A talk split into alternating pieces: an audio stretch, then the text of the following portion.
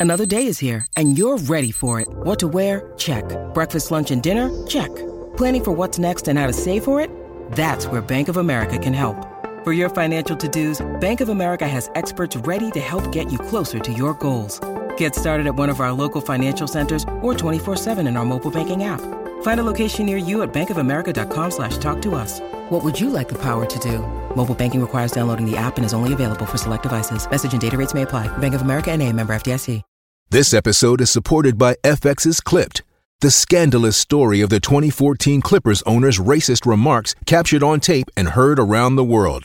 The series charts the tape's impact on a dysfunctional basketball organization striving to win against their reputation as the most cursed team in the league. Starring Laurence Fishburne, Jacki Weaver, Cleopatra Coleman, and Ed O'Neill. FX's Clipped, streaming June 4th, only on Hulu. Lucky Land Casino asking people what's the weirdest place you've gotten lucky? Lucky? In line at the deli, I guess? Aha, in my dentist's office. More than once, actually. Do I have to say? Yes, you do. In the car before my kids' PTA meeting. Really? Yes. Excuse me, what's the weirdest place you've gotten lucky? I never win and tell. Well, there you have it. You can get lucky anywhere playing at LuckyLandSlots.com. Play for free right now. Are you feeling lucky? No purchase necessary. Void where prohibited by law. 18 plus. Terms and conditions apply. See website for details. It's never been easier to communicate with people, but it's never been harder to know which platform you're supposed to communicate on. Here's a simpler solution. With call, meet, and message all in one app, RingCentral makes communication easy. With all that connectivity in the palm of your hand, you can work from anywhere with anyone at any time and never miss a beat. Because when it comes to communication, simple is better. Learn more at ringcentral.com. RingCentral, simpler communications. Welcome to the MD's Fantasy Football Show. Now, for your host, Dan Mater. And welcome back, MD Nation, to the show. We're back, guys. It is the first show of the 2020 season. The first one, the first full podcast of the year. We are back. And in some ways, it's bad timing. In some ways, it might not be better timing because now we are here. We are able to talk about the show. We can have some distractions I know for myself, doing the show helps me. Hopefully, you guys listening to the show will help you. And I'm very excited to jump into this with you guys today. Our episode today is going to be the fantasy football impact from free agency so far. The free agency signings, the trades that we have seen. There's been a lot of fantasy implication, fantasy relevant moves that have been made over the past five days. And we're going to break down all of those for you guys today to kick off the 2020 MD's Fantasy Football Show season. We're so excited, and we are going to be here now once a week, every Friday about this time, roughly speaking. I'm going to try to do around 12 o'clock for you guys to have a consistency uh, in the scheduling for you. We're going to come back with a show. So at the end of this show, we'll announce what the show is going to be next week, but you can count on us once a week, every Friday, up until about July. And then as long as everything is still going on as planned in the world as far as football goes and when they're going to be getting training camp and starting the season on time and, and assuming assuming that we will get past this, assuming that the NFL season will start on time. We will be going to two episodes a week starting in July and then four a week once the season actually starts. That's going to be our schedule throughout the year, but we are going to be here once a week with you guys from now on, at least until July. So that is what we're super excited about. We have a lot of content that we can get into. And we're so excited, so happy to finally be here. And there's a lot of new things going on with the show. If you guys haven't been following along on the video streaming side of things, we have been doing special edition episodes up all the entire off season up until this point while we while the podcast itself has been off. And we've been able to use that and kind of get that going to get these video streams up and going because that is where this podcast is headed all of the off season, all of the summer podcast will also be live video stream on Sportscaster at MDFF Belly Up USN on there. If you check out sportscaster.com, it'll be live on YouTube. Just check out the MD's Fantasy Football Show. Please subscribe to that as as soon as you can. And of course, we're going to be live on Facebook at MDFF Show. So those are three places we're going to be live at streaming for while we're recording this podcast. Now, because we're back, because of the podcast, we're here. Is Google Play, Spotify, Stitcher, iTunes, pretty much anywhere you go for your podcast needs. The MD's Fantasy Football Show is here and widely available to you. If you guys have not noticed, if you haven't been following along, please do. Make sure you're following us on Twitter for those player news update notifications as well at MDSFF Show. And what you, if you haven't been following along with us on social media, you wouldn't know that we have pretty much uh, fell under the umbrella of Belly Up Sports. We are, I am the head of Belly Up Fantasy Department. I am running that new website, bellyupfantasysports.com. Has a lot of great content on there. It's going to touch on gambling and esports and, and all that stuff. Fantasy football, baseball, basketball, hockey. We were pumping out content for all four sports before sports is pretty much just shut down on us right now and the only thing going on is the NFL offseason. But we're covering all of that for you there. And uh, head up there. We're going to have our stats up there. My projections are no longer going to be on our my own website. It's going to be on the bellyupfantasysports.com website. So right now I have the scoring leaders from 2019 for standard half point, full points uh, points up there. Pretty soon I'm going to have the consistency rankings up there from last season. And then we're going to utilize that for, like I said, projections and, and stuff of that nature, all the statistics, all the shows, everything is going to be available on bellyupfantasysports.com. But of course, you can always make sure you're following along on social media and everywhere else you'd go to normally listen to the show and hopefully start following along with us on the streaming side of things too. So a lot of great things have been happening this off season. Very excited to, t- to touch with you guys and let you guys know what we're going to be doing to amplify our entertainment value, amplify our informative value for you guys. We also, not today, but we also do have a lot of guests lined up for a lot of these episodes. We're going to be doing more of that as well. Part of that, though, I do want to bring you guys' attention to is that we have a brand new MD Nation hotline. That's right. Instead of tweeting at me, instead of Facebook messaging me, instead of emailing me, which you can still do at MDS fantasyfootball at gmail.com. And you can still Twitter and, and Facebook me. I will always respond and I will still have our mailbag segments and stuff like that. But as an alternative to doing that, you can call this number 609 362 2480. That is the official MD Nation hotline. If you call that number, you can go ahead, you can go on a fantasy football rant, you can leave a comment, you can have a question, or if you just want to comment on the show, whatever the case may be, whatever fantasy football relevant thing you have going on in your life and going on in your head, you want to call that, leave a message and we will put you on the show. This is something I want to get started. So everybody in MD Nation, please take advantage of this. You can go ahead and call it any time of day. It does not matter. Leave your message, leave your comment, leave your question, leave your rant if you so want to. Uh, anything NFL or fantasy football related, and we will put you on the show. This is what I want our last segment of each episode to pretty much consist of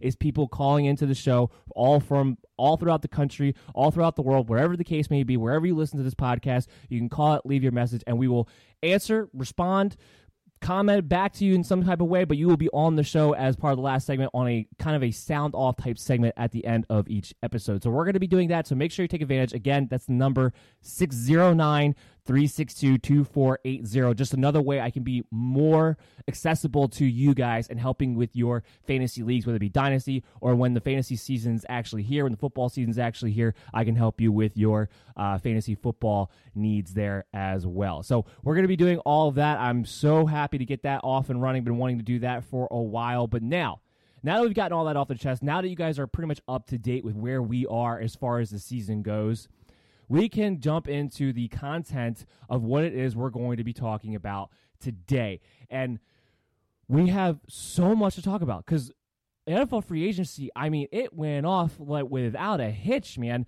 It went absolutely crazy bananas. Everybody and their mom was doing everything that they possibly could to pretty much give us all kinds of news to pretty much distract us all week long, which was great.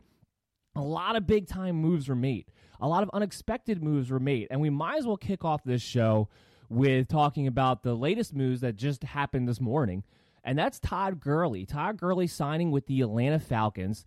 He one year, five million dollar deal. So first of all, if you don't know anything about this show, what I use I usually like to go on a little bit of a rant if I think a signing, especially in the off season, uh, is dumb or I have questions about, even if it's not necessarily fantasy football related. And in this instance, I have to make a comment. First of all, great move by Atlanta Falcons. One year, $5 million for a superstar running back. And make no mistake, this is still a superstar running back that we are talking about. And it's absolutely incredible to me that there was no other teams out there, especially with all the running back needy teams. And I'm looking at you, Tampa Bay, uh, for sure, but a bunch of teams that if you told me you can get Todd Gurley for a one year, $5 million deal right now, how how are the Atlanta Falcons the only ones to strike gold?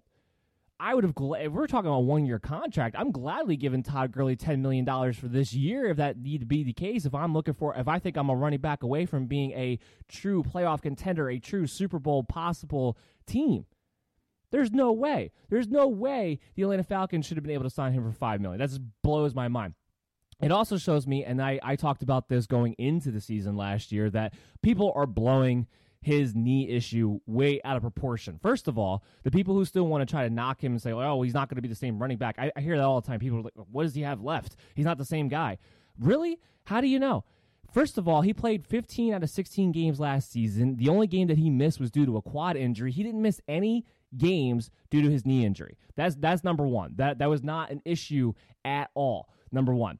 So already you didn't have to worry about him missing games because of that knee issue. Number two, he looked pretty good to me when he had the holes, when he had the capability of being able to do something with the football. Look, the biggest thing that you can see, and PFF actually just did a, a just did an analysis on this and backed me up, uh, backed up my perspective at least on this. So which seems to be in the minority of people, which is it had more to do with the crappy offensive line of the Rams as to why his production was down last season than it did with his knee issue or him not being the same running back. I mean, you're talking about a guy who, for all all these all the talk about him not being the same guy, still had 14 total touchdowns last season.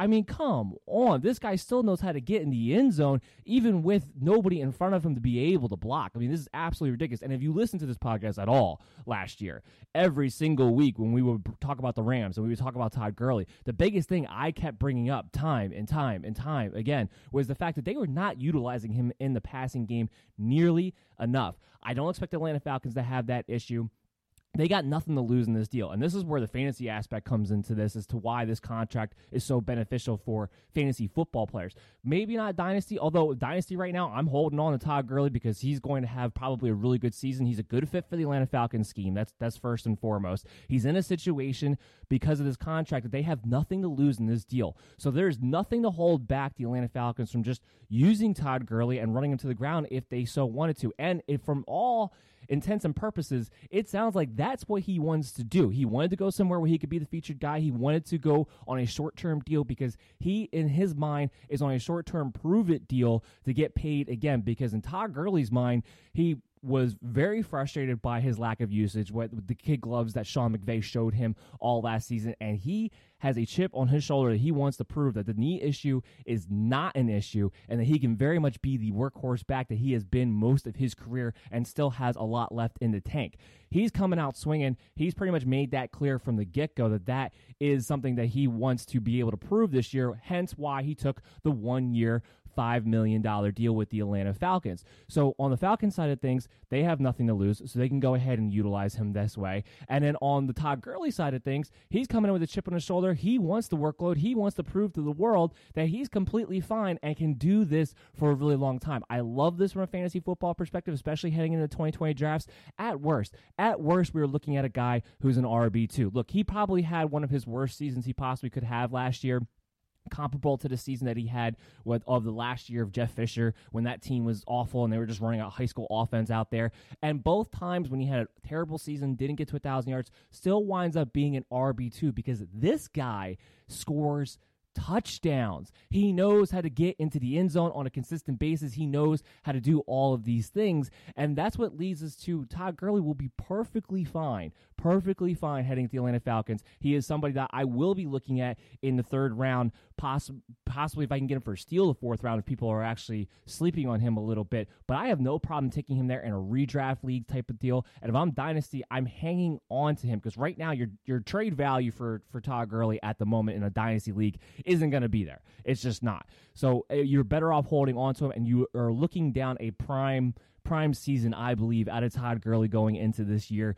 So definitely, definitely love the signing there for the Atlanta Falcons. I love the situation that Todd Gurley finds himself in from a fantasy football perspective, and we'll see what it materializes into. But very excited about that particular move. Now, moving on to the next thing that we got to talk about, which is probably the biggest signing since Peyton Manning. Uh, not probably, it definitely is. I mean, t- Tom Brady to the Tampa Bay Buccaneers. Now, first, we got to comment on this because, look, I never in a million years thought Tom Brady would go to Tampa Bay. I with all the stuff coming out in the offseason, it started looking more and more and more like it was going to be possible that he was going to wind up actually uh, moving on. That that was something that looked like it was going to wind up being the case. However, I didn't think it would wind up being Tampa Bay. I mean, he has his production studio. It's going on in New York.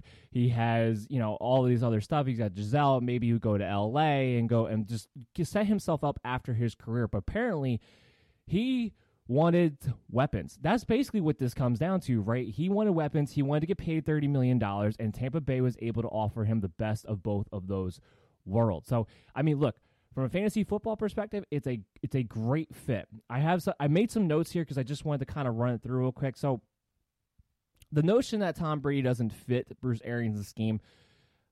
Look at Carson Palmer and all those years in Arizona. Is Tom Brady, as far as his arm capabilities go, is Tom Brady really any different than Carson Palmer, Arizona Cardinal post knee surgery is?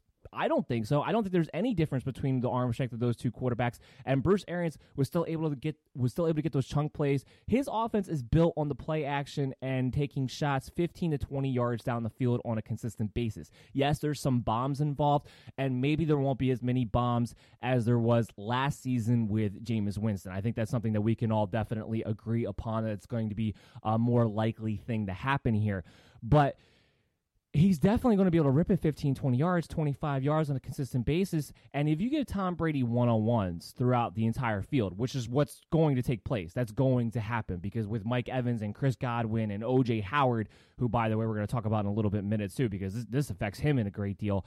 Uh, yeah, it opens everything up. He knows how to hit those big guys. He throws 50 50 balls. He throws accurate balls. He's going to be able to hit these guys in stride. They're going to be just fine. And I looked I looked back at the numbers and uh, because I kind of wanted to see this going last season where a lot of people looked at oh well Brady looked like he might have been done and the Patriots were a little bit more run heavy than they normally would be as a result to that. Yeah, I actually looked at it. Tom Brady only threw the ball 13 less times than Jameis Winston and threw the ball 613 times total. Jameis Winston threw the ball 626 times last year. Now, Jameis did miss a game. Yes. But still, if you're a quarterback, you're still throwing it over 600 times. I'm not really worried about his arm suddenly falling off. That's not my concern when it comes to Tom Brady. So if that's not going to be the case, and you have a guy who's way more accurate, going to take care of the ball more, as a result, have a more efficient offense. I don't, from a fantasy perspective here, we're talking about a guy who very easily could be in the top five quarterback range. Looking at the numbers, just splitting the difference between where Tom Brady was and Jameis Winston, because Tom Brady threw about a little over 4,000 yards and Jameis Winston threw a little over 5,000 yards last year. So just split the difference, 4,500. Take away some of the extra bombs that maybe Tom Brady's not going to have necessarily. So just split the difference. 4,500 yards and Bruce Arians system with those weapons and Tom Brady, I think that's very, very reasonable.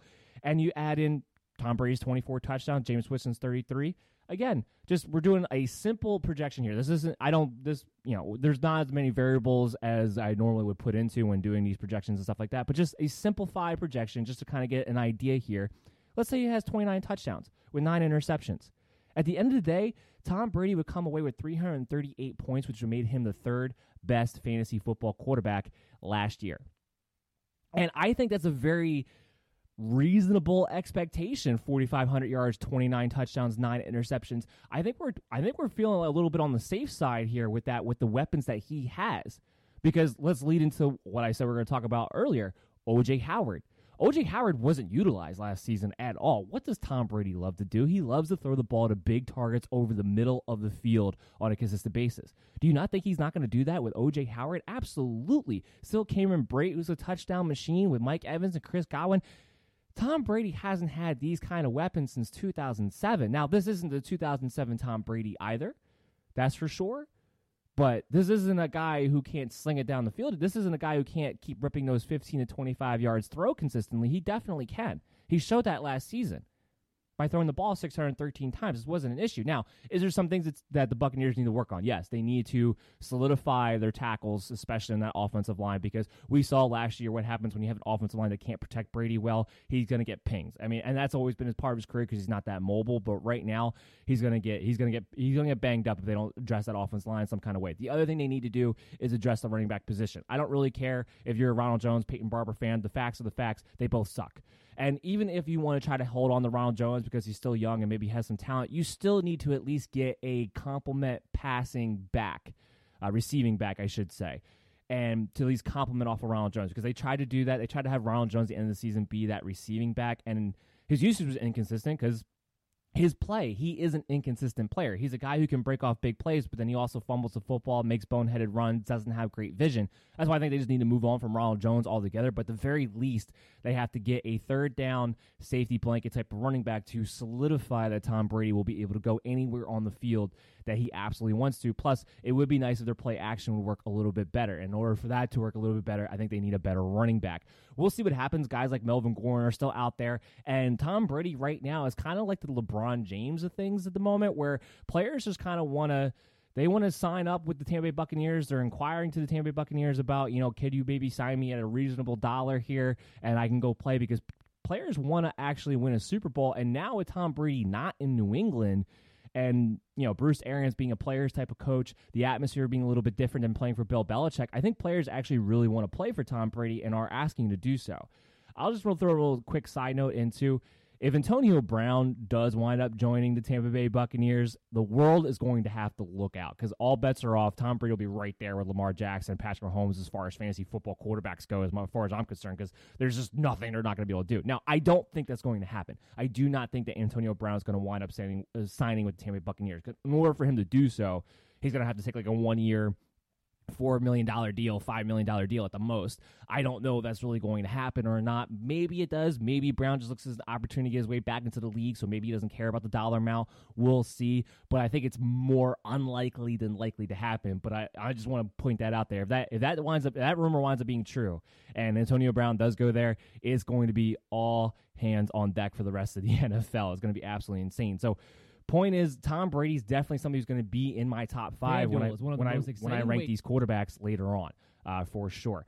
Now, the next one, the, really the one that kicked off the entire free agency was a trade, and that was DeAndre Hopkins and, and the, the David Johnson trade. Absolutely. Now, let's focus on this trade there's been so much already made of Bill O'Brien, Houston Texans, and this is usually something that I would go off on a full rant about because Bill O'Brien, all I can say, all I'm going to say is this because there's already been so much made out of this and people have already made fun of him and kind of killed him for this. All I'm going to say is this thank you for making this move. Thank you for making this move because now I have absolutely no fear that you're going to be fired at the end of, la- of, of, next season. And personally, I think Bill O'Brien is a big reason why Deshaun Watson is limited or was limited in his growth from year two to year three. I think he keeps calling a retarded offense. He doesn't help out this quarterback. He there's no there's no there's no flow to his game calling whatsoever. None. He has tremendous athletes and he's able to get away with it sometimes and they're able to just go for the jugular, beat up on on teams that aren't very good.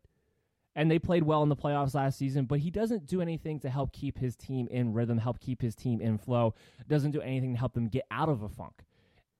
Look at the look at the play last year. It was pretty much hey, receivers, run deep. DeAndre Hopkins, you set up for a back shoulder fade. And Deshaun Watson, if nothing's there, run around and please make a play. It wasn't play calling, it wasn't schematics. It was just it was just superior athletes that they had. Now you take that away with DeAndre Hopkins. Now, this is one of the reasons why I think Tom Brady's going to be top five because I think we're going to see Deshaun Watson possibly drop out of top five. Now, the one thing about him is his rushing ability will keep him in it. He's going, you know, he's going to be a top ten quarterback. He's probably going to be a top six quarterback because he's going to he's going to run around enough that he's going to always give you that safety blanket as far as fantasy football purposes go. But without DeAndre Hopkins, I mean, you're talking about a guy who was inconsistent last year as it was, right? He was inconsistent as as he was last year. So you take away his best weapon on top of it, I don't know what you're going to expect him to be able to do. So that's one of the things you kind of have to look at. This this negatively affects Deshaun Watson in a big way, in a big way next season. Who's his top receivers going to be? Will Fuller, Keke Coutee, newly signed Randall Cobb for what purpose? Who the hell knows? Are you kidding me right now?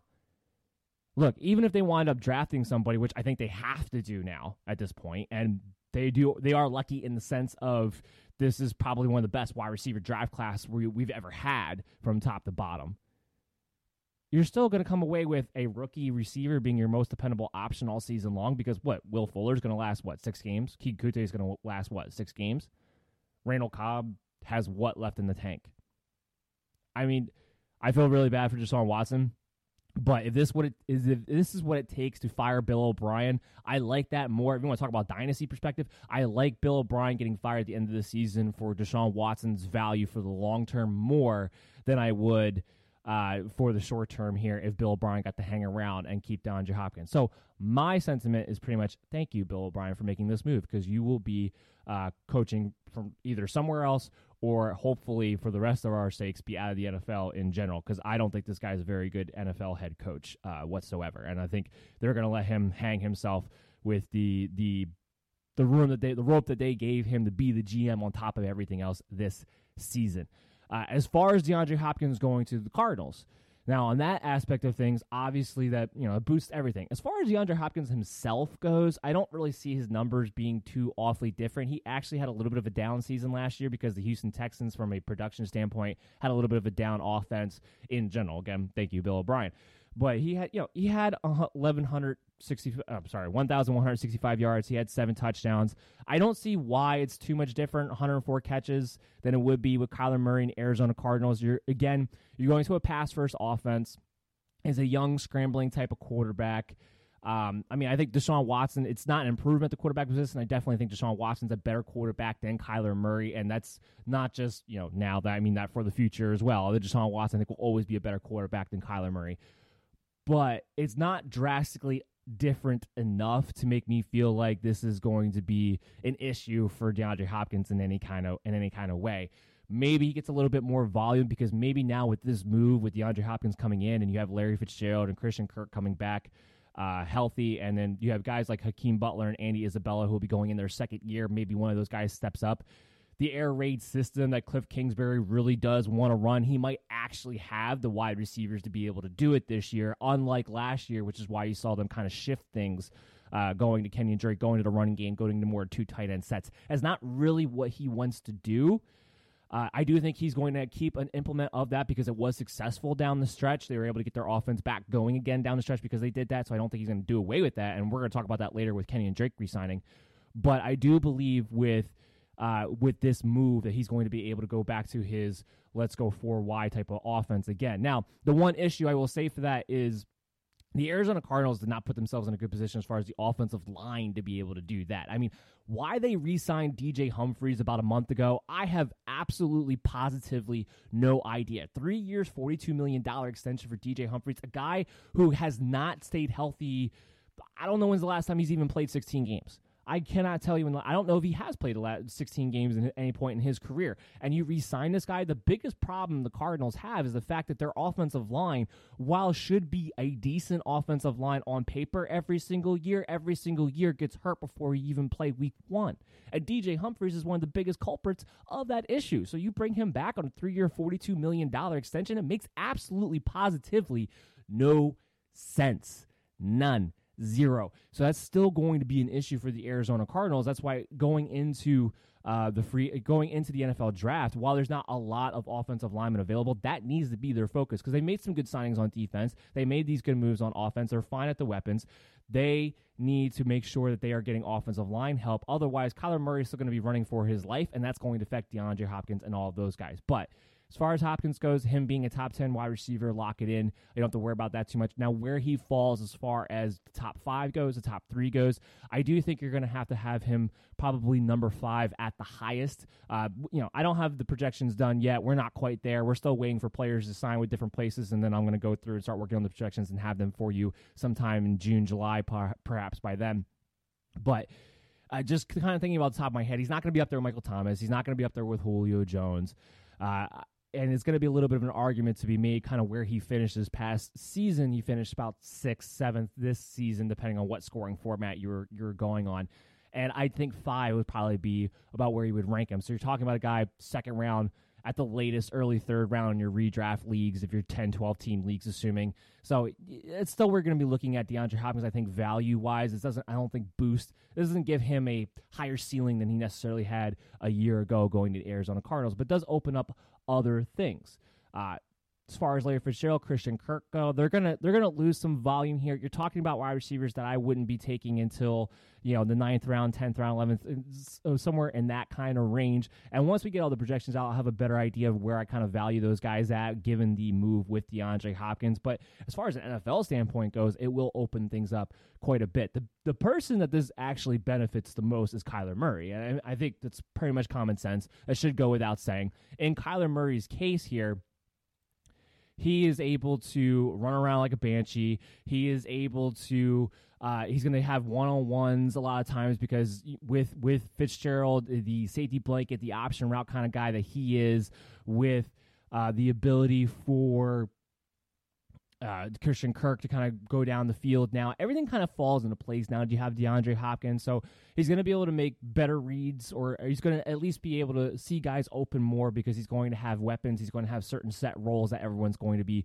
good and excel at uh, for that purpose. So that's where you kind of look forward to with Kyler Murray. He's definitely the guy who benefits the most from. I know that he's already talked about as a the next Lamar Jackson type. He's not going to run around like Lamar Jackson. I hope people understand that he's not going to go for a, a thousand yards. A, the offense isn't built quite that way, and B, that's not really his game. Yes, he's a mobile quarterback. Yes, he's going to run around, but he does try to throw the ball first before he runs. So it's not going to be quite his game. 500, 600, maybe 700 yards rushing tops. I think is what you're looking at with Kyler Murray. The biggest boost is going to be this should help them out a lot in the red zone, so you might be able to see more than 20 passing touchdowns. And it's going to help also help them out with the yards because I think the Cardinals are going to be able to be more of a wide open passing high tempo team that they wanted to be in the beginning of the season, but couldn't be because they had the lack of weapons, lack of offensive line, and may have a chance now to do that throughout the year as we move forward. So the biggest guy who gets the biggest boost is Kyler Murray to me. He is going to be somebody who fantasy football purposes, he's definitely going to be a top 10 quarterback, possibly top seven. And you're talking about a guy that because he didn't light you up last year, fantasy football wise, it will be kind of interesting to see exactly where his ADP winds up at. So he. Right now, he would be the prime candidate as a sleeper type quarterback, but it also wouldn't surprise me if we're talking about a guy whose ADP has in the sixth, seventh round because everyone is excited about the same player from a sleeper standpoint. And sometimes you can run into an issue with that when everybody's on the same guy and they wind up boosting themselves into a certain echelon, a certain value system that isn't really there in the first place and now puts himself in a position where he's actually not as valuable as he's made out to be. Now, now we're done with the Arizona Cardinals and breaking down what this does for them. Let's switch over to the Houston Texans. Let's switch over to David Johnson. And what does this do for him? Now, with David Johnson himself, I think this is a great opportunity for him. What he has left has to be the number one question in in in my opinion. And the whole reason for that is I don't know what he has left. Look, at the end of last season, for all intents and purposes, he was healthy. He was off the back issue. He was practicing in full. He wasn't limited at practice time, and he just lost his job to Kenyan Drake flat out. That was how it went down at the end of the season last year.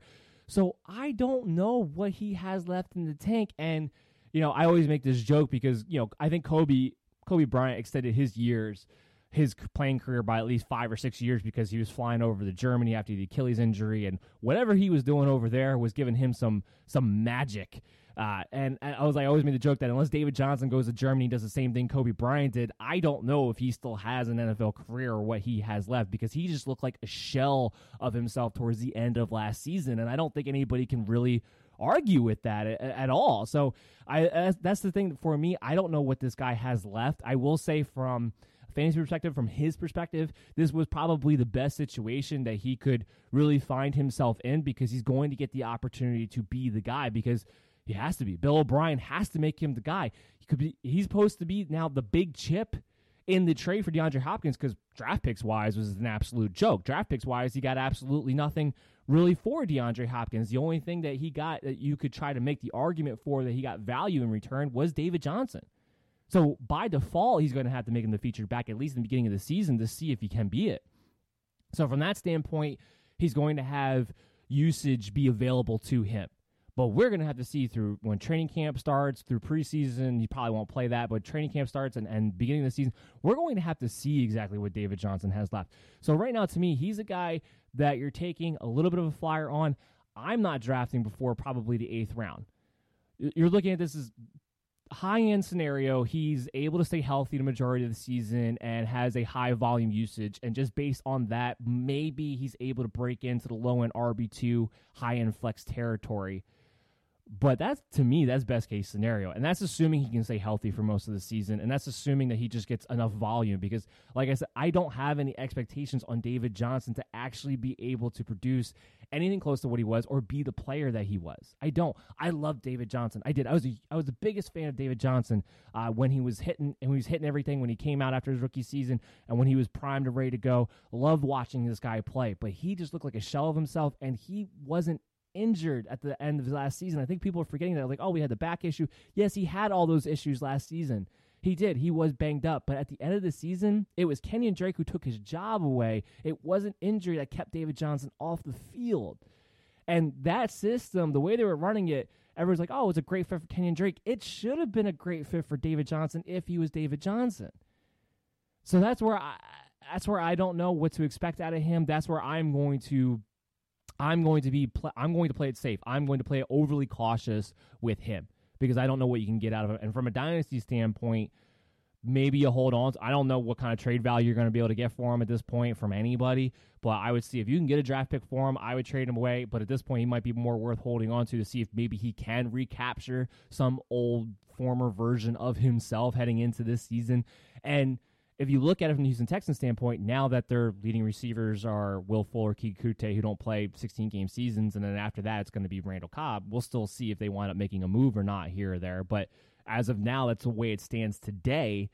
Mary redeemed a $50,000 cash prize playing Chumba Casino this year. I was only playing for fun, so winning this was a dream come true. Chumba Casino is America's number one social casino experience. It's serious fun. With over 80 casino style games to choose from, you too could win life changing amounts of cash. Be like Mary. Log on to chumbacasino.com and give them a whirl. That's chumbacasino.com. No purchase necessary, void, or prohibited by law. 18 plus. Terms and conditions apply. See website for details. The voice in the preceding commercial was not the actual voice of a winner.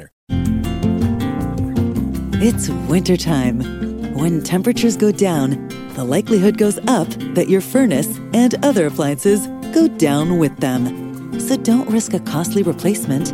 Stay comfortable with coverage on the appliances you depend on most with the Service Guard Appliance Repair Program from Black Hills Energy. It's peace of mind in a plan.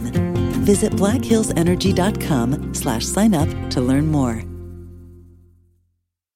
they're probably going to have to be more of a read option, use Deshaun Watson, use David Johnson, use the running game more so than anything else as part of their offense heading into next season because without DeAndre Hopkins, they can't be overly majority heavily leaning on the pass 24-7 because you're not going to have those weapons available to you all the time because they don't stay healthy and you don't have a number one wide receiver anymore and it's not like their tight ends are you know are the superstar tight ends where you can build the offense the passing offense around them so it's going to have to be Deshaun Watson using his legs David Johnson using his legs I'll say that's the one thing David Johnson does have going for him. He still has a mobile quarterback next to him, which always tends to help running backs. But it's going to be a big question as to what he has left, what he's going to be able to do. But the volume on paper, if he's able to stay healthy, should be there because that's the way the offense should be leaning as we move forward.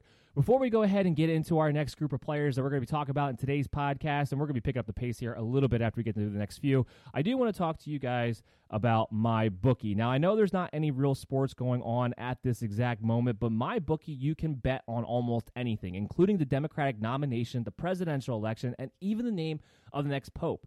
Join now and start winning big today. Visit mybookie.ag and use promo code BELLYUP for a 50% deposit bonus. That's promo code BELLYUP. Uh, so make sure you go ahead and go check that out. So next up, on the flip side of all of this, is Kenyan Drake, right?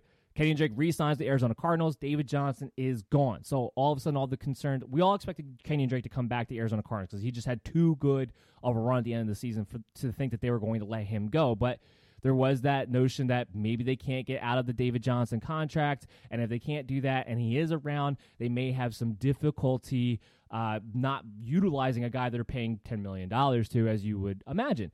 So with Kenyan Drake here, in there, it's definitely just going to be him and Chase Edmonds as far as the situation goes for the Arizona Cardinals, and I'm fine with that. Chase Edmonds is going to spell him. Kenyan Drake is finally, finally going to get the opportunity to be a featured running back from week one. He's not going to be the Dolphins that want to tank and don't want to use him properly when they had Adam Gase. He's going to finally be in a situation that he had big time play, a, a, coach who does love him because he saved his ass at the end of the season because otherwise Arizona Cardinals were ready to head off a cliff. Cliff, Cliff Kingsbury was ready to jump off his name, his cliff right there if they didn't get Kenyan Drake going and get kind of some kind of efficient offense moving at the end of the season. That's what he brought to the table. That's why he's so important for this team.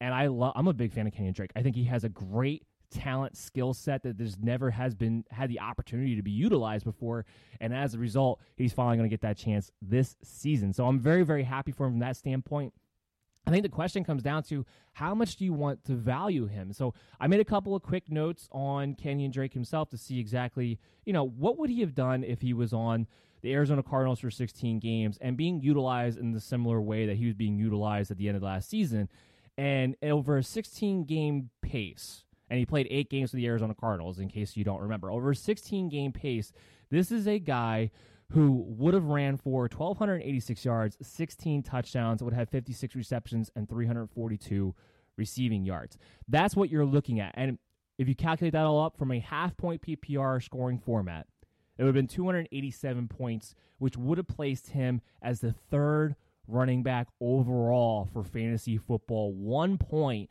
behind Aaron Jones, who is number two. Now, there was a big gap, obviously, between Christian McCaffrey and, and the rest of the crowd, but Kenyan Drake would have been the third best running back overall. Now, there's some things to take in consideration. I do. I'm not to. That doesn't mean that I'm projecting Kenyan Drake to finish in the top five of running backs next season. He's not going to be a top five pick for me at all. Will he be a guy that we talk about in the second round? Possibly, but there's a lot of there's a lot of issues here with Kenyan Drake we had to break down. First of all, with the trade DeAndre Hopkins, like I talked about, Cliff Kingsbury might be able to move more towards a situation where he can use his four receiver sets, where he can get back to being more of a pass first, which is really what he wants to be, and therefore they may not run the football as much that as they did towards the end of last season when they had to lean on Kenyan Drake essentially to be their main focal point of their offense. DeAndre Hopkins, Kyler Murray is going to be the main focal point of their offense. So there's some volume that Drake got at the end of the season that I don't expect necessarily, at least at first, unless it doesn't work because the offensive line, to be there. So take away some of the volume as far as the pace goes on that. So you tinker that down a little bit. Again, offensive line is terrible. Now they found a way with the two tight end sets. If they have to, maybe they go back to that. Uh, but with Kenyan Drake concerned, we're still talking about a guy who, at worst, when you look at the fit, when you look at the situation he finds himself finally in, and his actual skill set, I would be surprised if he didn't give you somewhere around low end RB1, top end RB2 type value. I'd be a little bit surprised given health, expecting him to be healthy, which he doesn't have really an injury history, let's say, but he also doesn't have a history of being the guy for an entire season. Because every time he's been in a situation where it looked like he was going to be the guy for the entire season, it never really panned out that way while he was in Miami. So you're talking about a guy who hasn't been in that situation, hasn't actually done it for an entire year yet. Will he be able to hold up under that? That is a question mark. It's one of the big reasons why going into last season, I was big on Damien Williams being a bust for where his ADP is. Now, with him, I felt like there was more uh, evidence to point towards the fact that I didn't expect him to last 16 games as a lead back. And I also have a lot of issues with him as a actual running back. I don't have issues with him as a receiving guy, but I have a lot of issues with him as an actual running back. I don't have those issues with Kenyan Drake. This guy is a truly talented star running back as long as he's able to stay healthy and get that kind of volume. But that is a question mark we have to ask ourselves. So there is some risk, I believe, that comes with Kenyan Drake uh, as far as this goes. So it's not that dream situation. So my big concern would be making sure you don't overvalue Kenyan Drake. Make sure you don't overdraft him. Don't take him over proven superstars that you know are in situations that you can that you know exactly what's going to happen and has happened and has a proven track record of happening. I wouldn't take him over those guys. Um, but when we're talking about we're talking we're going to be talking about him in the range of the Joe Mixons of the world, I believe, and people of that sort. We'll see where Melvin Gordon winds up, but Todd Gurley in Atlanta, we're going to be talking about him in that range. And that's where I do think he belongs. And I think to me, I'm going to have Todd Gurley and Joe Mixon ranked just ahead of him, but just ahead of him. So we're talking about a guy I'm going to be perfectly fine. If you're in the late second round, early third, that's going to be a great value spot, I believe, for Kenyan Drake because his potential, his potential is top five because of his skill set, the way that offense runs, the up tempo that we expected to be, what he was able to produce and show us last year, he is a guy who has top five type potential, but there's enough risk where I want to make sure you do not overdraft him next season. That's going to be the big concern. There's a lot of variable factors that you kind of have to take in consideration where their offense isn't going to necessarily look the same now they have DeAndre Hopkins and it's still a bad offensive line and we haven't seen Kenyan Drake actually go a full 16 game season as the workhorse back. So just kind of keep that in mind. Again, once we have projections and, and values and rankings, we'll have a better idea of where I'll have him at and make sure you check out bellyupfantasysports.com for when that comes out because that's all all the stats everything we have is going to be up on that website but that's where we kind of feel with Kenyan Drake. Very, very excited about his prospects, what he's going to be able to bring to the table. My hope is that because he has a little bit of an unproven track record, his ADP might be you know, fourth round, late third round, he would be an absolute steal in that range. That would be my hope. But again, like Kyler Murray, and Arizona offense, I guess in general is going to be like this. Like Kyler Murray, Kenyan Drake is going to be the sleeper guy, the guy that everyone's super excited about. Therefore, his ADP might get jacked up to an area where it'll be a little bit questionable if you actually want to draft him or not. Now, the next big, big move that we have to talk about is is Stefon Diggs and his trade to the Buffalo Bills. And I am not a fan of this at all, unfortunately, for Stefon Diggs, that is. Uh, for the Buffalo Bills, great move. I, I, think you needed to get another weapon. Now you have a true number one wide receiver, and you have a nice little receiving corps there with John Brown and Cole Beasley. From a schematic standpoint, though, I'm not a big fan. You already have John Brown. John Brown, Stefon, while Stefon Diggs is definitely a better wide receiver, they are similar type wide receivers. Or they're kind of six foot, five eleven. They can work inside, outside. They like to be burners, like to take the top off the team, and they're also very good route runners um, too. Now you can say, well, you can't have too many of that, and that that's true. Except for the biggest issue I believe that you have at the quarterback position is that he's not accurate, and I think the biggest issue as the Buffalo Bills, as far as what weapons you needed to complement what you already had with John Brown and Cole Beasley, was a big target guy to help him out in the red zone, help him out in 50-50 balls, who has a wide catch radius that Josh Allen doesn't have to be the most accurate guy in the world to be able to hit. And that's where the issue for me lies. That's where I think we run into an issue of why I'm not a huge fan of this. And I did make a couple of side notes here. John Brown, he was able to finish as the 17th wide receiver in half point PPR leagues. And Stefon Diggs on the Minnesota Vikings, which I would think would be a better situation, was only 22nd. Now we know the Vikings had a much different plan than they did a season ago and weren't pat, weren't throwing the football like they did one year ago when they brought in Kubiak and Stefanski. It was it was all about Dalvin Cook. Uh, a lot of inconsistencies out of Kirk Cousins, more so than I think I've ever seen out of him as far far as being a quarterback and, and throwing the football and getting his guys in, in rhythm consistently. So all those things I have to kind of kind of factor in here too. Um, but I look when we're talking about Stefon Diggs, he was always a guy that had the possibility to give you wide receiver one potential, and that's why you kind of drafted him. But when I look at this, when I look at Josh Allen, and I am not a fan of him as a quarterback, as an actual passer at all.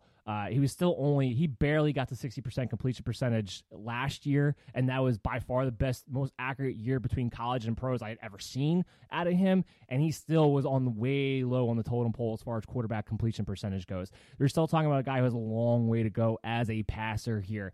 So with Stefon Diggs, I think you're talking about a guy who has to be a lower end wide receiver too, and therefore needs to be drafted as such. So while he's usually been a guy who you can get in the third, possibly fourth round, stuff like that, you're talking about a guy in a situation that I believe you're going to have his value to me is going to be more like fifth, sixth round. Otherwise, you're overdrafting him way too high.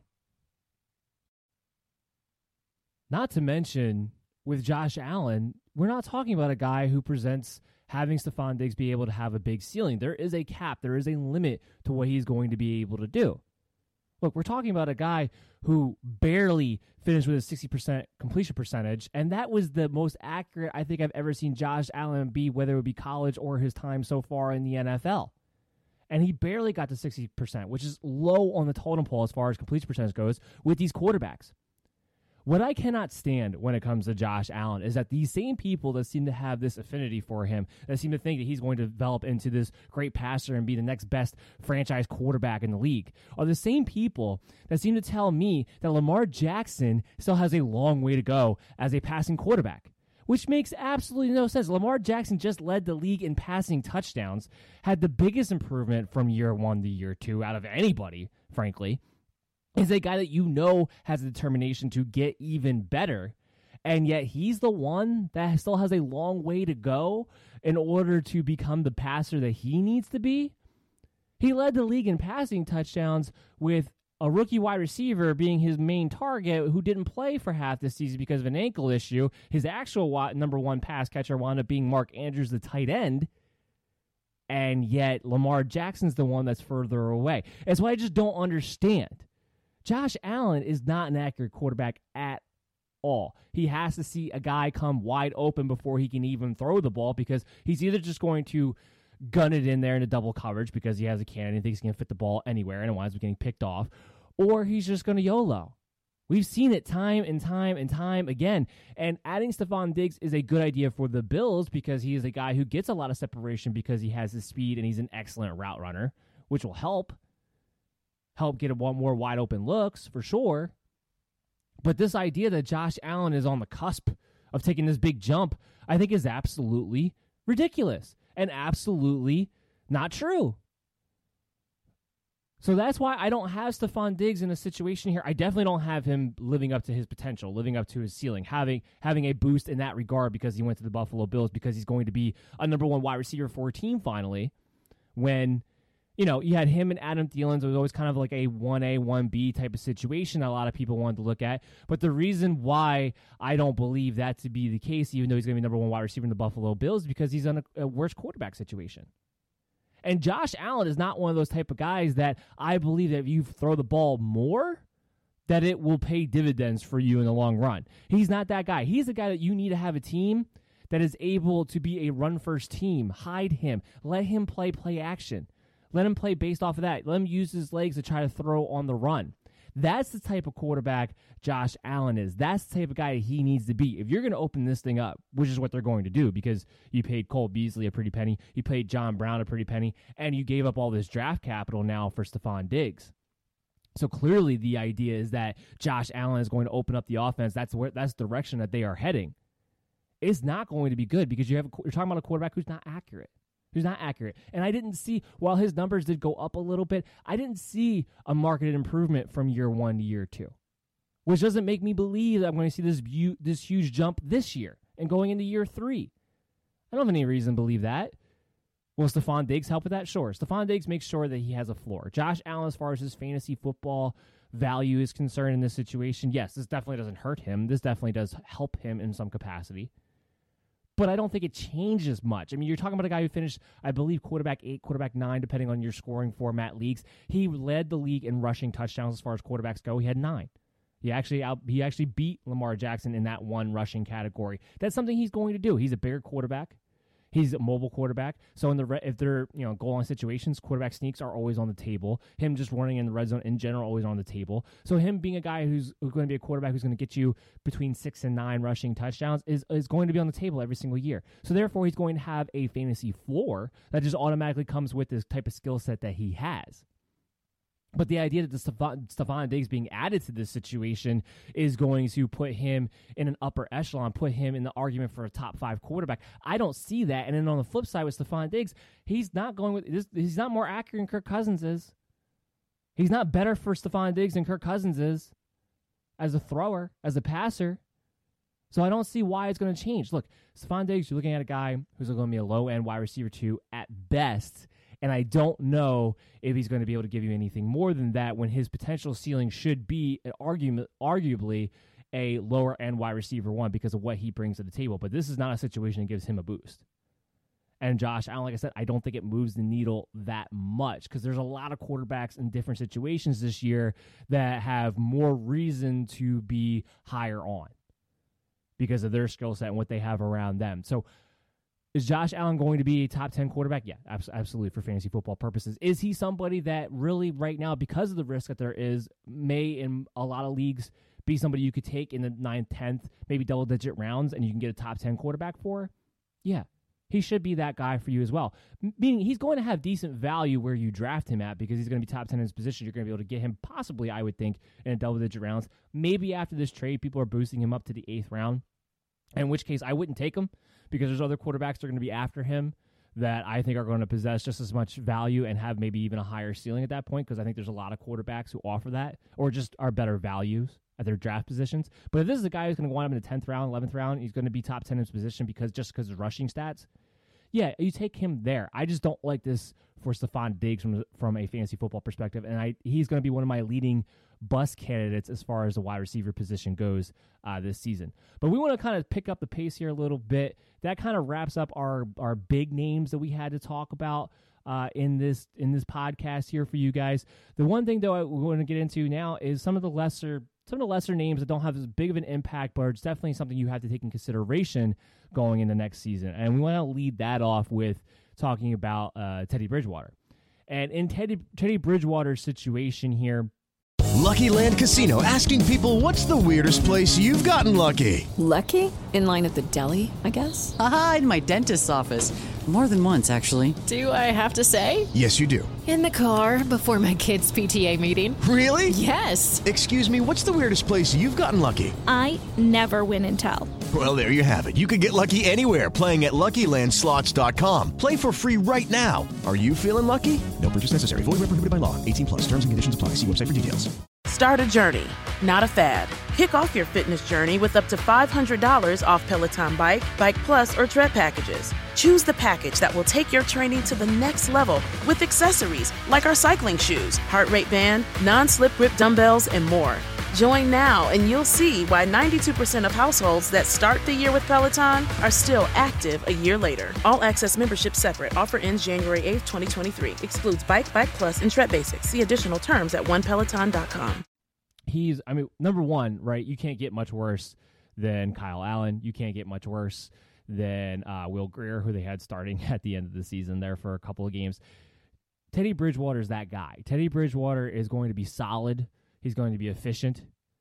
Uh, and he knows the offense, right? I mean, that's one of the biggest things that people kept talking about. That's why, you know, they, they made the argument for the Chicago Bears trading for Nick Foles that because with everything going on right now, it's hard to know exactly when people are going to be available, exactly when they're going to be able to get in the facilities and start to practice with these guys. So instead of maybe going for the most talented option, some people are going with familiarity. And the idea behind that is they just don't have as big of a learning curve. And I think that's why Teddy Bridgewater was so appealing for Joe Brady in the situation. But in Teddy Bridgewater's case, unlike with Nick Foles pairing up with Mitchell Trubisky for no reason, I do think this was a guy that deserved another shot to be a starting quarterback, showed some promise in Minnesota before he had that terrible injury, and has worked his way back. I do believe this is a starting NFL caliber type quarterback that we're talking about here. And when, if you keep that in mind when it comes to Teddy Bridgewater, uh, DJ Moore, I don't think this moves the needle too much for him. Uh, maybe he's got more consistency from week one to week two. Maybe this offers him a situation where maybe he has a little bit more of a ceiling at the end of the year than he normally would have uh, if it had been Cam Newton, had been Kyle Allen. Because I do think as a passer, I think Teddy Bridgewater is better than Cam Newton as a passer. He's definitely a better quarterback in that sense. I don't know if he's a better playmaker. But as of right now, he might be because who the hell knows what Cam Newton even has left in the tank at this point. And that's kind of the big issue that he's going through right now is nobody knows. Nobody can nobody can check out to see where he's at in his in his rehab and his development from getting healthy again. So w- when you're looking at this, it's not Teddy Bridgewater that you're looking at from a fantasy perspective here. You're looking at DJ Moore. What does he do for him? What does he do for Curtis Samuel? What does he do for Christian McCaffrey? Um, my quick sentiment is it doesn't move the needle a lot. It definitely gives him a better floor because he's definitely a better quarterback and also gives him a little bit of a higher ceiling. But this isn't a move where all of a sudden DJ Moore makes that leap from middle tier wide receiver two to talking about low end wide receiver one category. And and the same thing can be said uh, for Curtis Samuel. We're not talking about a guy who's a flex all of a sudden becoming a low end wide receiver two because of this move in particular. Uh, so that's kind of what we're looking at here with Teddy Bridgewater. It's a good move. I liked it for the Panthers. It made a lot of sense in a lot of different ways, but Uh, it's not moving the needle a ton. It just ensures that more will be valuable. This offense is still going to run through Christian McCaffrey. He's still going to be involved in every aspect of it. He's still going to be the RB one of the year. And Curtis Samuel, maybe with Curtis Samuel, it might help the most because maybe with a better quarterback, he'll have a more consistent floor than what he did because he was widely inconsistent last season. So maybe it'll help him in that standpoint uh, there. One more player I want to talk about before we have another quick break, and then we'll kind of run through the last part of this podcast. I want to talk about Philip Rivers going to the Colts. And schematically wise, this, this makes sense. Frank Reich, he's a, he's a dink and dunk type of quarterback, uh, dink and dunk type of system, excuse me. And that's kind of what Frank Reich really wants to run. He wants to run his offense 15 yards and in. I just don't know how this changes from Jacoby Brissett in any capacity. First of all, Jacoby Brissett was actually about statistically the same as Philip Rivers better is definitely in the interception category. And I also don't understand what the hell Jacoby Brissett was supposed to be able to do last season. I mean, everyone came in kind of hating him, like you have to improve over Jacoby Brissett and blah blah blah. I'm like, the guy's number one wide receiver for a lot of the year was Zach Pascal. Zach Pascal was his number one guy most of the season. Are are are you kidding? I don't I don't understand why I don't understand why this is so all on Jacoby Brissett's shoulders. I mean, T.Y. Hilton was out for more than half the year. Uh, Jack Doyle was hurt. Eric Ebron was hurt. Even Chester Rogers got hurt from time to time. Zach Pascal was his only receiver he was able to lean on, and he still had a pretty decent season. The Colts are still in position to make the playoffs, and yet somehow he's the one who has to be moved on from. It doesn't make any sense. None. So when you look at it from that perspective, I, I, I don't get it. I don't. I don't know why you had to move on. And from a fantasy football perspective, this doesn't help T.Y. Hilton. This doesn't help, you know, Parris Campbell when he comes back. If anything, it hurts, especially Parris Campbell, but it, it hurts T.Y. Hilton. Philip Rivers proved to you last year he has no arm left. He doesn't. You watched him throw a deep ball last year. The biggest reason why Mike Williams didn't have the big jump that we were, a lot of us were expecting him to have, was because all of a sudden Philip Rivers couldn't throw the ball deep anymore. It almost looked like he was playing a game of jackpot when he would actually try to hit Mike Williams down the field, where he just kind of close his eyes, throw the ball up in the area, and hope his receiver came down with it because he couldn't actually pinpoint it when throwing the ball 30, 40 plus yards. And T.Y. Hilton, a lot of his game, while he's a very good wide receiver, a lot of his game is built on getting those big plays and those big throws down the field. Philip Rivers can't do that, and he's definitely not as good as Jacoby Brissett in that area. So I don't I don't know about that unless they're just going to change the offense to be 15 yards and in.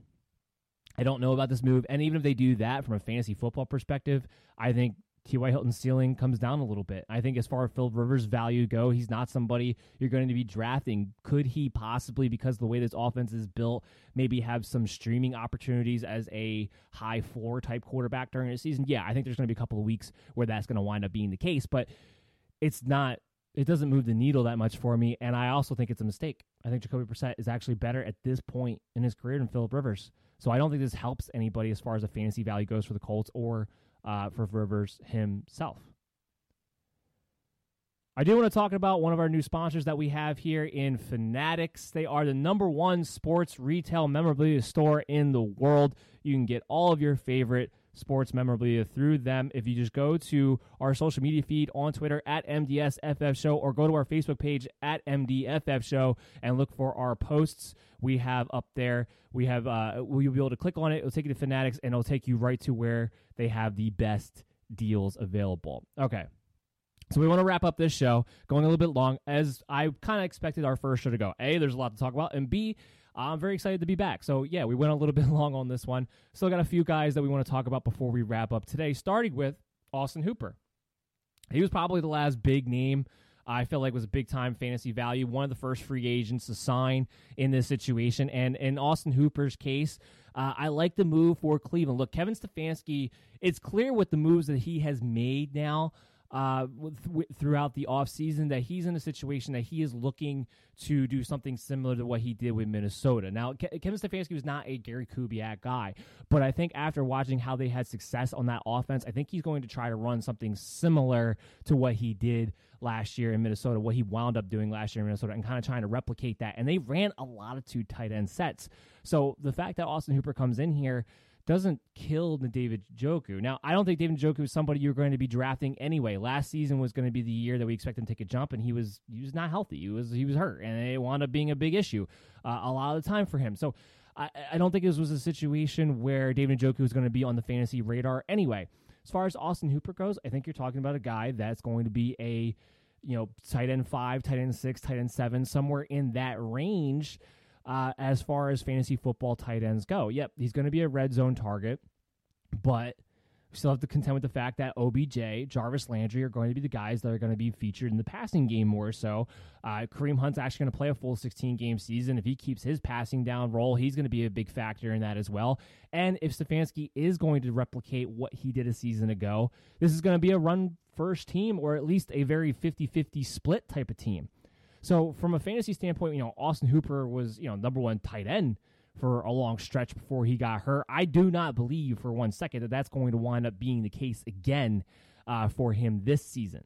So kind of keep that in mind there. Uh, he's definitely somebody who's going to be draft worthy, but unless you're getting him, I want to say, you know, somewhere between the 10th and 12th rounds in your redraft leagues this season, he's not somebody who I'm or turn over heels for. And from a dynasty perspective, I would look to trade him because I don't know if he's going to have more value than what he has right now. And if you can get a decent draft pick for him or an up and coming tight end, I would make that move if I was in Dynasty. I would look to trade him away because I think his, his value is as high as it's ever going to be. Because once we start the season next year, I don't expect this huge statistical output out of Austin Hooper. Now, he'll still be a factor in the red zone because that's what this offense is going to be built to do but he's not going to be the guy who's going to be featured in the offense the way he was in Atlanta because you know they were having some troubles there uh, with Calvin Ridley. It seemed like early on in the season, and and Falcons. The other thing you have to you have to take in consideration with them and why he was so heavily involved was a lot of the volume.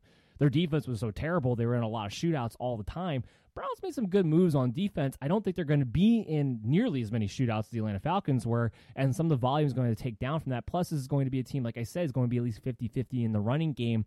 So they're not going to be going up and down the field quite as quickly. They're going to look to control the ball a little bit more than the Atlanta Falcons did. So as a result of that, uh, I don't really see Austin Hooper having the same type of season that he had. Uh, moving right along here, we want to talk about Jordan Howard real quick, signing with the Miami Dolphins.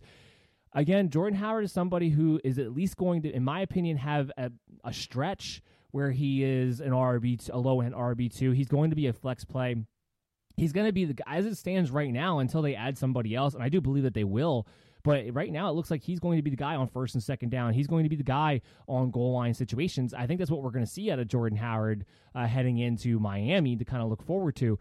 And I do, like I said, I do expect them to add somebody. Maybe they stick with Myles Gaskin. I do expect them to add somebody for third downs for the passing game and whatnot. So in half point, full point PPR leagues, his his value is going to be very dependent on how many touchdowns do you think he's going to get the opportunity to run.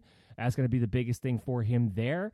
But I think overall, we're looking at a guy who's going to be a starting running back. He's going to get a good amount of work. Uh, no matter what their quarterback situation winds up being, they draft Tua, stick with Fitzpatrick, whatever the case may be. I have to think they're going to want to be able to run the football at least more than what they did a season ago uh, because they just were incapable of doing so because their backfield was a joke. Uh, so you're going to see that. He's always been a pretty good guy he's to be a one, he's to be one of my sleeper guys because he's to be one of those guys that a lot of people are going to kind of overlook because he's not going to be necessarily involved in the passing game and he's also going to be one of those guys that are under a lot of people's radar and is always kind of sneakily uh, productive and he is somebody who I think you're going you're going to get in those later rounds. He's going to be a valuable flex piece. So Jordan Howard is somebody we are going to be paying attention to on this show from a fantasy perspective, especially now he's in a situation where he doesn't necessarily have. We'll we'll see what happens in the draft, but he doesn't necessarily have a top rookie waiting in the wins in, in Miami, and I don't know they're going to go that way in the draft either, or draft a running back that high. So I don't think him getting taken over. It's going to be a matter of him staying healthy. I don't think him being taken over by a rookie is necessarily going to be as much on the table as it was, say, come uh, Philadelphia. The other move that we really should talk about here is Hayden Hurst uh, being traded to the Atlanta Falcons, and he's going to be the Austin Hooper replacement. And I kind of look at Hayden Hurst in the situation of look what Austin Hooper was able to do. I don't think Hayden Hurst's skill set is that much different than Austin Hooper when you really break it down. Uh, he's a guy who can do a little bit of everything. He was drafted in the first round, don't forget, because he could be an all around type tight end. Now, I don't know if he's quite as fast as Austin Hooper is, but he could still be a red zone threat, especially in that offense. He's going to be on the field 24 7 because he can do a little bit of everything. And now that they have Todd Gurley, they're going to have a big play action uh, capability there with, with, with Matt Ryan and be able to utilize that. And a lot of that's going to open up Hayden Hurst over the middle of the field, quite frankly. So I do think we're going to see a situation where uh, Hayden Hurst is going to be a guy who's going to compete for a low end tight end one situation. I think he's going to be maybe one of my top sleeper tight ends heading into next season because he's going to be lead guy in that offense. Matt Ryan has made a habit, is why Austin Hooper's had value for as long as he has, has made a habit of throwing touchdowns to tight ends in that offense. I expect that to continue. So Hurst is going to be a top sleeper tight end that we're going to be able to uh, look at here. Uh, as far as everyone else goes, the last thing, you know, Randall Cobb signing with the Texans. Who cares? Jerick McKinnon restructures his deal. Matt Breida is tendered.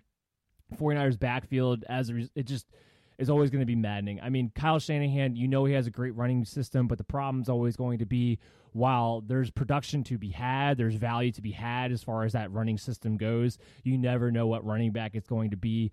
Uh, you know, the only person they let go of was Tevin Coleman. Raheem Mostert's going to be back. The assumption is that Raheem Mostert would be the main guy, but we know that even being the main guy in the San Francisco system means only being guaranteed maybe 12 touches total, and then everybody else kind of being sprinkled in as a result. And we still haven't seen this team with a healthy Jerick McKinnon. I don't know that we ever will.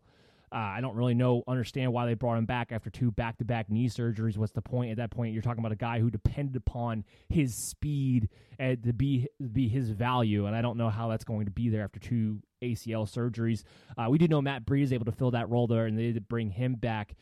Uh, it's always going to be a mess. Raheem Mostert's going to be the guy, but he's going to be a tricky one to value and project, and he's going to be a guy who I think is going to be commonly uh, overvalued because everyone's going to look at that 49er system. It's like, well, if you are the guy in the 49er system, in the Shanahan system, you're going to have a lot of value. I'm like, yeah, he's going to have weeks where he's going to blow up. He's going to have weeks where he's an RB1. But he, at the end of the day, I don't think he can be anything more than a flex because he's going to be widely inconsistent, and Kyle Shanahan likes to go with the hot hand. Plus, Raheem Mostert is another guy. I think there has to be a big question mark as far as what his availability is going to be able to go. And we haven't seen this guy make it through a full 16 game season as the guy with that kind of workload, uh, having more of the workload. We haven't seen that yet. And also, I do not rule out the idea that we may honestly see the 49ers add another running back, whether it be through the draft or another free agency signing. We know Kyle Shanahan's not averse to having five running backs, and Jeff Wilson's still on the team. So I, I wouldn't be surprised if that wound up happening as well. So there's kind of things to kind of keep in mind when it comes to uh, the San Francisco 49ers and their running back field. Raheem Mostert's going to be that guy, but we just have to make sure we don't overvalue him, and we'll get a better idea as we move closer to the season. And like I said with Randall Cobb, who cares? That is going to close down the podcast. I'm so happy to be back. This was great. I had so much fun. Uh, we're going to be back again next week, next Friday. We're going to be talking about quarterbacks and tight ends for the NFL draft. We're going to talk about uh, a number of guys that you have either heard stuff from or have heard, um, you know, have, like I said, you've heard stuff from or are in a situation that they're going to be highly drafted or, you know, or guys that uh, I frankly I like that maybe are lower on the totem pole that I've watched tape on and think could sneakily find their ways to having some value, whether it be from a dynasty or a redraft standpoint. So we're gonna go all over all types of guys. Mostly gonna be sticking with guys like I said, like we did last year. We had a criteria. Of, it has to be somebody you're gonna hear about consistently, uh, consensus that they're gonna be drafted, or somebody who I just think has some sleeper value that no one really is uh, talking about. So we're gonna be doing that next week, and then the week after that will be the running backs. The week after that will be the wide receivers, and then by then it'll be the NFL draft and then we'll talk about that and where what their value is after we finally figure out where these guys land, because a lot of their value is going to be dependent upon where they land, as it always is with these rookie guys. But that's going to be our next three weeks. Uh, even though that's what these shows be based off of, as there's free agent moves that are made, as there are trades that are made, we will take the first part of the show to go over those moves each week, what their fantasy impacts are, and then we'll talk about the rookies after that. So that's don't worry, just because we're going to be talking about more about the NFL draft the next upcoming weeks. It doesn't mean we're going to suddenly just not talk about any more free agent or trades that possibly get made over the next few weeks in that time too. Uh, especially considering there's a lot of big time names out there that are going to be fantasy impacts uh, once they figure out and sign. I'm looking at you, Melvin Gordon. So we got to see that. So we'll see you guys all real, real soon, and everybody have a great weekend.